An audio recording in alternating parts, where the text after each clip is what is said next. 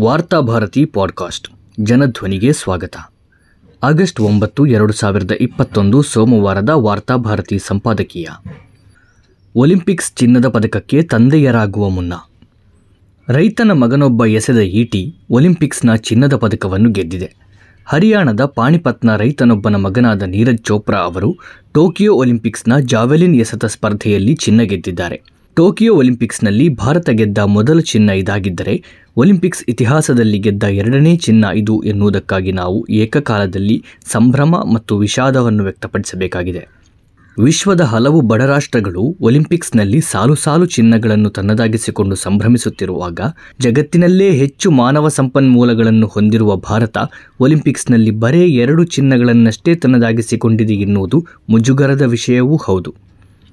ಇದೇ ಸಂದರ್ಭದಲ್ಲಿ ಕ್ರೀಡಾ ರಾಜಕಾರಣದ ಎಲ್ಲ ಅಡೆತಡೆಗಳನ್ನು ಮೀರಿ ನಮ್ಮ ಪ್ರತಿಭಾವಂತ ಯುವಕರು ಎರಡು ಚಿನ್ನವನ್ನಾದರೂ ತಂದುಕೊಟ್ಟರಲ್ಲ ಎಂದು ನಾವು ಸಂಭ್ರಮಿಸಬೇಕಾಗಿದೆ. ಚಾನು ಮತ್ತು ದಹಿಯಾ ತಂದುಕೊಟ್ಟ ಬೆಳ್ಳಿ ಇದೇ ಸಂದರ್ಭದಲ್ಲಿ ಐತಿಹಾಸಿಕವಾಗಿ ಹಾಕಿ ತಂಡ ಗೆದ್ದ ಕಂಚಿನ ಪದಕದ ಬಳಿಕ ಚೋಪ್ರಾ ಭಾರತದ ಚಿನ್ನದ ಕನಸನ್ನು ನನಸಾಗಿಸಿದರು. ಇದೇ ಸಂದರ್ಭದಲ್ಲಿ ಸೋಲಿನಲ್ಲೂ ಭಾರತೀಯರ ಮನವನ್ನು ಗೆದ್ದ ಮಹಿಳಾ ಹಾಕಿ ತಂಡದ ಸಾಧನೆಯನ್ನು ಮರೆಯುವಂತಿಲ್ಲ.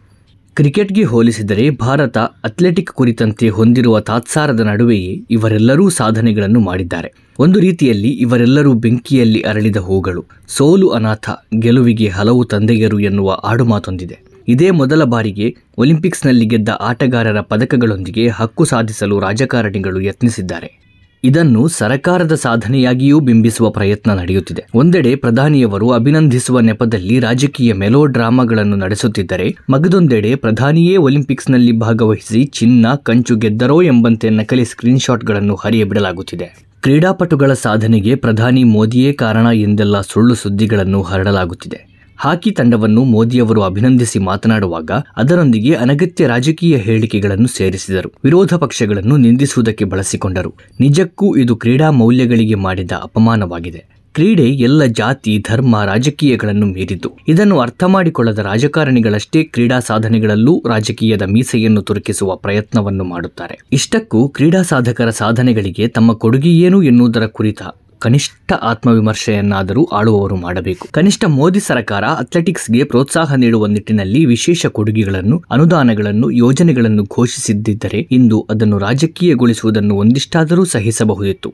ಆದರೆ ಸರ್ಕಾರ ಹೆಚ್ಚುವರಿ ಪ್ರೋತ್ಸಾಹ ಧನವನ್ನು ನೀಡುವುದಿರಲಿ. ಕ್ರೀಡಾ ಬಜೆಟ್ನಲ್ಲಿ ಇನ್ನೂರ ಮೂವತ್ತು ಕೋಟಿ ರೂಪಾಯಿ ಅನುದಾನವನ್ನು ಕಡಿತಗೊಳಿಸಿತು ಖೇಲೋ ಇಂಡಿಯಾಗೆ ನೀಡುತ್ತಿದ್ದ ಅನುದಾನದಲ್ಲಿ ಇನ್ನೂರ ಮೂವತ್ತ ಎರಡು ಕೋಟಿ ರೂಪಾಯಿಗಳನ್ನು ಕಡಿತಗೊಳಿಸಿತ್ತು. ರಾಷ್ಟ್ರೀಯ ಕ್ರೀಡಾ ಅಭಿವೃದ್ಧಿಗೆ ನೀಡುತ್ತಿದ್ದ ಅನುದಾನದಲ್ಲಿ ಶೇಕಡಾ ಐವತ್ತರಷ್ಟು ಕಡಿತ ಮಾಡಿತ್ತು. ಕಾಮನ್ವೆಲ್ತ್ ಗೇಮ್ಸ್ ಸ್ಟೇಡಿಯಂ ಆಧುನೀಕರಣ ಅನುದಾನವನ್ನು ಎಪ್ಪತ್ತೈದು ಕೋಟಿ ರೂಪಾಯಿಯಿಂದ ಮೂವತ್ತು ಕೋಟಿ ರೂಪಾಯಿಗೆ ಇಳಿಸಿತ್ತು.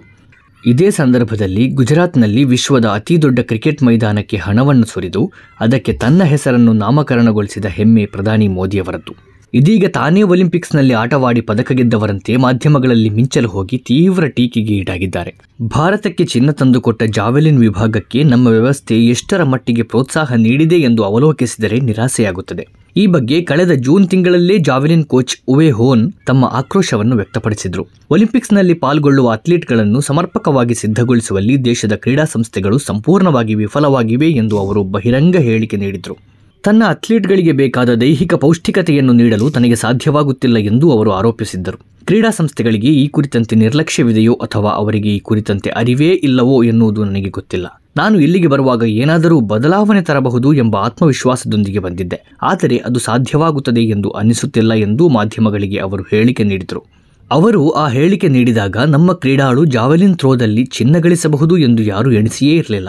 ಎಲ್ಲ ಅಡೆತಡೆಗಳನ್ನು ಮೀರಿ ಕ್ರೀಡಾಳು ಚೋಪ್ರಾ ತನ್ನ ಈಟಿಯನ್ನು ಎಸೆದು ಚಿನ್ನದ ಪದಕವನ್ನು ತನ್ನದಾಗಿಸಿಕೊಂಡರು. ಗೆದ್ದ ಬಳಿಕ ದೇಶದ ವಿವಿಧೆಡೆಗಳಿಂದ ಅವರಿಗೆ ಕೊಡುಗೆಗಳ ಮಹಾಪೂರವೇ ಹರಿದು ಬಂದಿದೆ. ಹಲವು ರಾಜ್ಯಗಳು ನಗದು ಪುರಸ್ಕಾರಗಳನ್ನು ಘೋಷಿಸಿದ್ದರೆ, ಹಲವು ಸಂಸ್ಥೆಗಳು ತಮ್ಮ ತಮ್ಮ ಸಂಸ್ಥೆಯ ಪ್ರಚಾರವನ್ನು ದೃಷ್ಟಿಯಲ್ಲಿಟ್ಟುಕೊಂಡು ಬೇರೆ ಬೇರೆ ಕೊಡುಗೆಗಳನ್ನು ನೀಡಿವೆ. ಕೊಡುಗೆಗಳನ್ನು ನೀಡಿರುವುದೇನೋ ಸಂತೋಷವೇ. ಆದರೆ ಒಬ್ಬ ಕ್ರೀಡಾಪಟುವಿಗೆ ಗೆದ್ದ ಬಳಿಕ ಸಿಗುವ ಪ್ರೋತ್ಸಾಹಕ್ಕಿಂತಲೂ ಗೆಲುವಿನ ಹಾದಿಯಡೆಗೆ ಮುನ್ನಡೆಯುತ್ತಿರುವ ಸಂದರ್ಭದಲ್ಲಿ ಪ್ರೋತ್ಸಾಹಗಳ ಅಗತ್ಯವಿರುತ್ತದೆ. ಆದರೆ ಗೆಲ್ಲುವುದಕ್ಕಾಗಿ ಅವರನ್ನು ಸಿದ್ಧಗೊಳಿಸುವುದಕ್ಕೆ ಆ ಹಣವನ್ನು ನೀಡಲು ಅದೇ ಸರ್ಕಾರ ಸಿದ್ಧವಿರುವುದಿಲ್ಲ. ಇದೊಂದು ರೀತಿಯಲ್ಲಿ ತೆಂಗಿನ ಗಿಡ ಒಳ್ಳೆಯ ಫಸಲು ಕೊಟ್ಟರೆ ಅವುಗಳ ಬುಡಕ್ಕೆ ಗೊಬ್ಬರ ಸುರಿಯುವ ಕೃಷಿಕನ ಮನಸ್ಥಿತಿಯಂತಿದೆ. ತೆಂಗಿನ ಮರ ಒಳ್ಳೆಯ ಫಸಲು ಬಿಡಬೇಕಾದರೆ ಮೊದಲು ಅದಕ್ಕೆ ಒಳ್ಳೆಯ ಆರೈಕೆಗಳ ಅಗತ್ಯವಿದೆ. ಸರಿಯಾದ ಗೊಬ್ಬರ, ನೀರು ಇತ್ಯಾದಿಗಳು ಆರಂಭದಿಂದಲೇ ಸಿಕ್ಕಿದರೆ ಮಾತ್ರ ಆ ಮರ ಒಳ್ಳೆಯ ಫಸಲು ಬಿಡುವುದಕ್ಕೆ ಸಾಧ್ಯ. ಫಸಲು ಬಿಟ್ಟ ಬಳಿಕ ಹಾಕುವ ಗೊಬ್ಬರದಿಂದ ವಿಶೇಷ ಬದಲಾವಣೆಗಳೇನೂ ಆಗುವುದಿಲ್ಲ. ಭಾರತ ಬೆಟ್ಟ ಗುಡ್ಡಗಳ ದೇಶ, ಶ್ರಮಿಕರ ದೇಶ. ಇಲ್ಲಿ ಅಥ್ಲೀಟ್ಗಳ ಸೃಷ್ಟಿ ಬಹಳ ಸುಲಭ.